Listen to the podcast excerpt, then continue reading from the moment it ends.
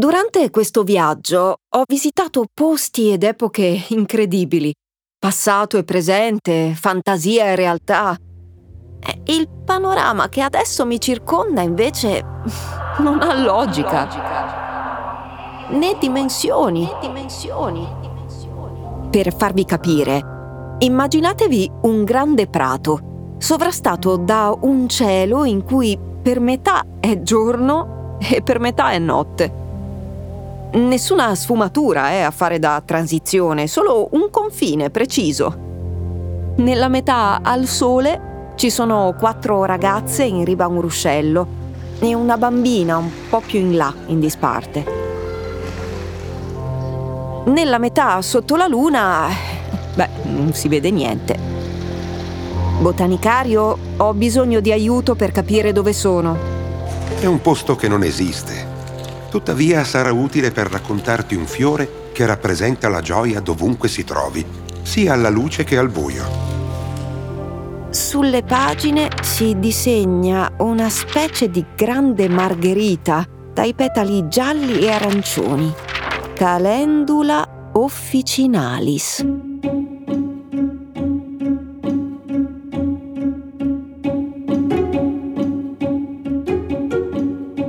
Questo è Botanicario, un podcast prodotto da Voice in collaborazione con Boiron.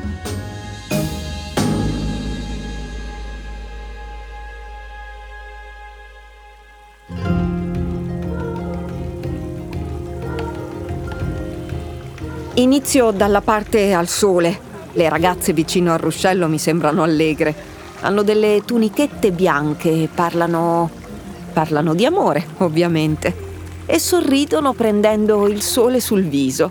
Si narra che nell'antica Grecia alcune ninfe si innamorarono di Apollo, il dio del sole. Così lo aspettavano e ammiravano da quando sorgeva a quando tramontava. Come quei fiori che allargano i petali di giorno e li chiudono di notte, vero? Esatto, furono infatti trasformati in calendole come si dice che nacquero calendole dal pianto di Afrodite per il suo amato Adone. Lui passava con lei sei mesi sulla terra e sei mesi nel regno dei morti con Persefone, regina dell'oltretomba. Eh, amore e dolore, presenza e assenza, luce e ombra. Non c'è mai uno senza l'altro.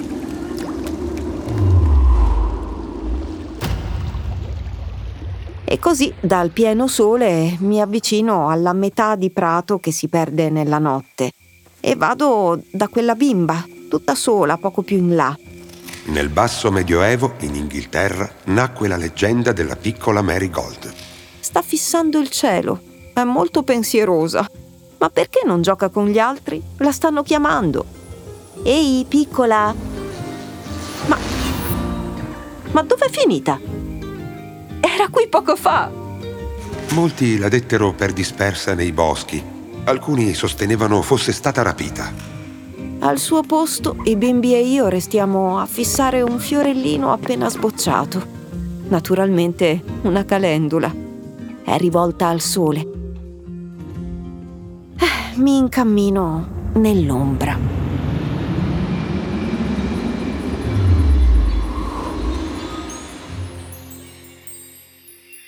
Sono certa, mm, non so come, che, che nei paraggi ci sia una terza presenza. Sì, oltre la mia e quella del professore. Eh, ma non si vede nulla in questo buio. Oh, si alzano delle piccole luci fluttuanti. E mi sembra di vedere delle croci. Strano, non ho affatto paura. E con queste luci riesco finalmente a vedere chi corre. È un bambino. Ha il viso dipinto di bianco con le orbite oculari, gli zigomi e il naso marcati a disegno nero. La camicia scura ricamata di giallo. Siamo in un cimitero, ma è pieno di candele colorate e, e ogni lapide ha molte persone intorno, tutte con il volto pitturato in maniera diversa. A, a terra ci sono oggetti di qualsiasi tipo, teschi di ceramica decorati a mano, bevande calde, pane, orologi, eh, occhiali e, e attrezzi di varia natura, come dei caschi da operaio, pinze da medico. Le persone cospargono il terreno di manciate di petali arancioni, come a segnare dei percorsi. È il Dia de los Muertos, cioè il giorno dei morti, è uno dei momenti più importanti dell'anno per le culture latine, soprattutto in Messico e l'uso della calendula è fondamentale poiché segnala a ogni defunto il cammino che collega il cimitero all'altare eretto per lui nella casa di famiglia. E in mezzo a queste danze vedo accogliere la morte in un rito di vita, senza paura.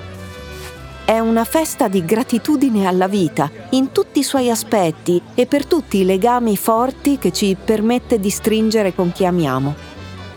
Ecco, gratitudine gratitudine per quello che è accaduto e per quello che deve ancora accadere. Ma a questo punto è venuto il momento di riordinare un po' le idee. Sono curiosa di sapere cosa avrà scoperto questa volta il professor Mancuso. Iniziamo da un dato scientifico, che giustifica in un certo senso la relazione storica che esiste fra il Sole e la calendula, la calendula officinalis, è questo il nome della pianta che ci interessa, è infatti una pianta eliotropica, ossia i suoi fiori seguono il corso del Sole, un po' come fanno i girasoli. È proprio per questa caratteristica che sono nate tante storie come quella di Apollo o come quella di Marigold, che è fra l'altro il nome con il quale questa pianta è conosciuta in inglese. Invece per i latini è sempre stata il solsequium, cioè la pianta che segue il sole, appunto perché i suoi fiori sbocciano quando splende il sole e si chiudono al tramonto. Il nome tecnico, sempre di questa specie, ci aiuta a conoscere delle altre caratteristiche. Calendula in effetti probabilmente deriva da calende, il primo giorno del mese secondo i latini, e ne indica l'abbondante fioritura in ogni mese dell'anno. È una pianta molto robusta e perenne, poco esigente, che fiorisce praticamente sempre, da giugno a ottobre.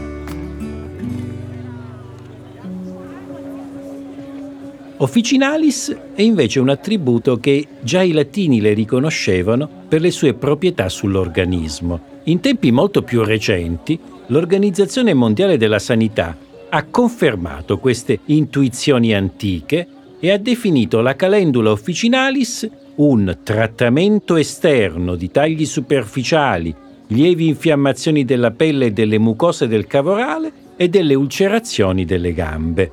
Per prima cosa, tuttavia, va ricordato l'utilizzo culinario della calendula. Grazie alla sua funzione colorante, infatti è chiamata anche lo zafferano dei poveri. È ovviamente una specie edibile e la si può trovare molto comunemente in insalate per dare un tocco di colore e di originalità, ma anche per aumentare il contenuto di vitamina C e A. Non è una moda recente, pensa che ne facevano già uso i greci e i persiani. Nel libro dei fiori di Joseph Breck, scritto nel 1851, si racconta come impiegarla per la preparazione di zuppe, di brodi, ma anche di pudding, ravioli e persino nella fermentazione del vino. Ovviamente è una specie che è ricca anche di tanti principi attivi. Sono soprattutto rintracciabili nelle parti aeree e nei fiori. All'interno del fusto, delle foglie e dei fiori della calendula troviamo molte nostre vecchie conoscenze. Le cumarine, ad esempio, che proteggono i vasi sanguigni, i tannini e i polifenoli, che sono antiossidanti e che mantengono il tono dei vasi capillari, i flavonoidi, antiossidanti e antinfiammatori, Basterebbe già questo soltanto per motivare l'enorme quantità di benefici che questa pianta porta al sistema cardiocircolatorio sul quale agisce fluidificando il sangue e rendendo elastici i vasi, in questa maniera abbassando la pressione del sangue.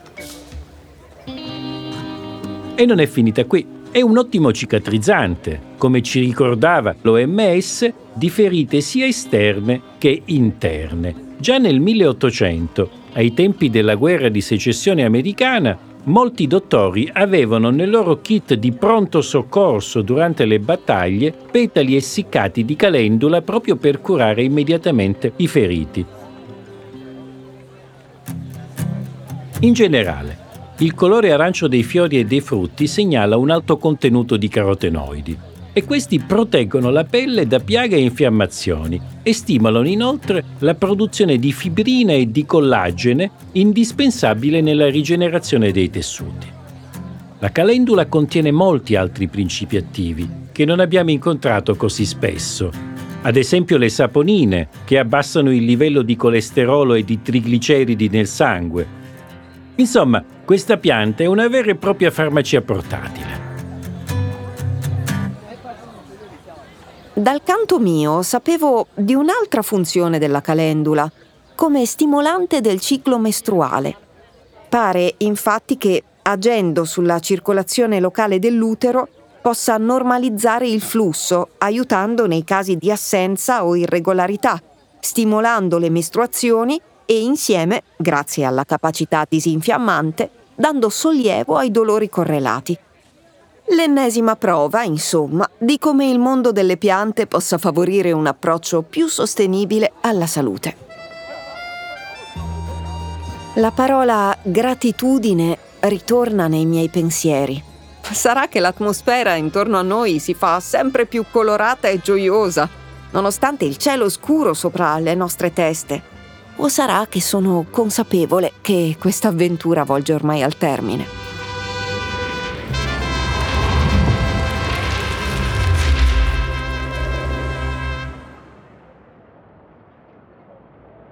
Grazie, professor Mancuso. Spero di essere stata una buona apprendista nel mondo così ricco e profondo delle piante. Sono pronta a tornare alla realtà, oltre la porta della vecchia libreria sulla strada verso casa. Magari mi fermerò in un bar per una tisana calda.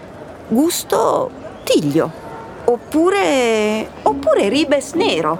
Non so, devo ancora decidere. Chiederò al mio botanicario.